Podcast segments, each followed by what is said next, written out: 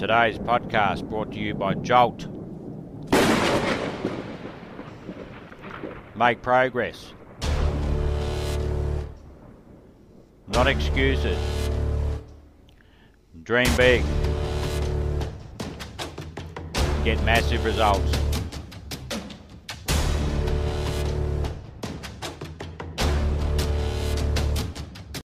Do you know that if I were to go through this house and shake hands with each of you and say, Introduce me, please, to the great men and women in this hall tonight, you would say, Inventors? We don't have any here.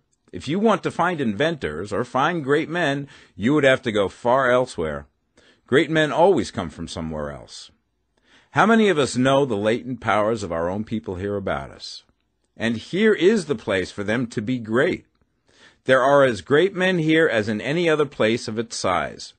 But it is so natural for us to believe that great men come from afar. They come from London, from Rome, from San Francisco, from New York, from Manayunk, or somewhere else. But there are just as great men here tonight as there are anywhere else in the world.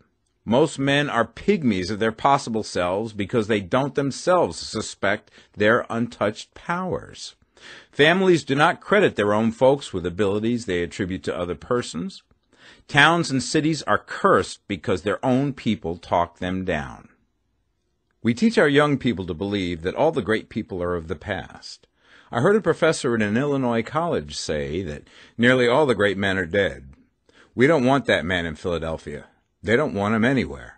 I have to say tonight that the great men of the world are those who are the great mediums and transparencies for good, the great producers and great distributors of goods or services to the greatest numbers.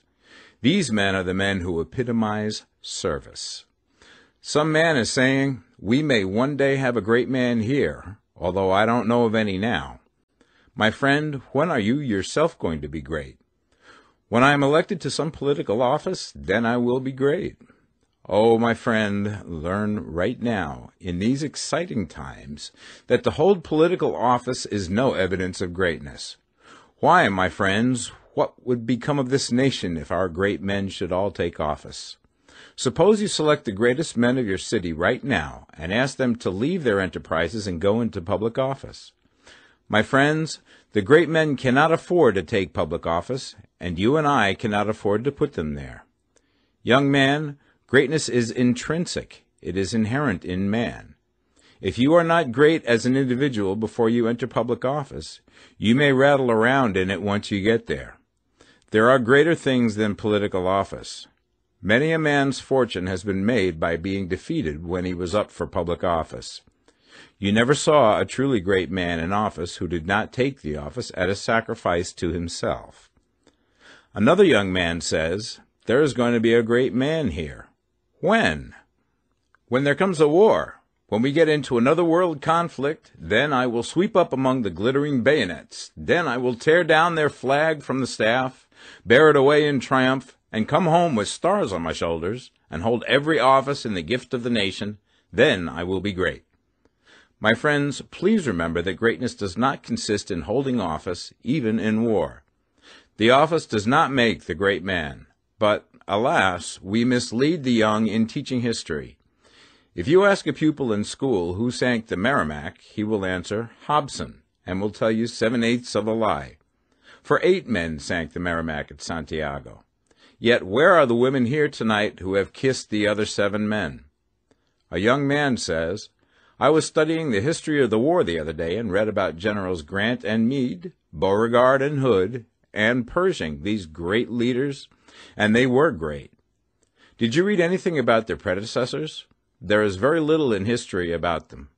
If the office had made the possessors great, you would not have heard of Grant or Sherman or McClellan. They would be great intrinsically, not made so by office.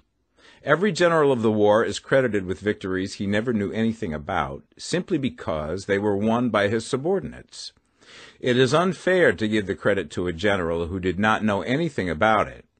I tell you, if the lightning of heaven had struck out of existence every man who wore shoulder straps in our wars, there would have arisen out of the ranks of our private soldiers just as great men to lead the nation to victory.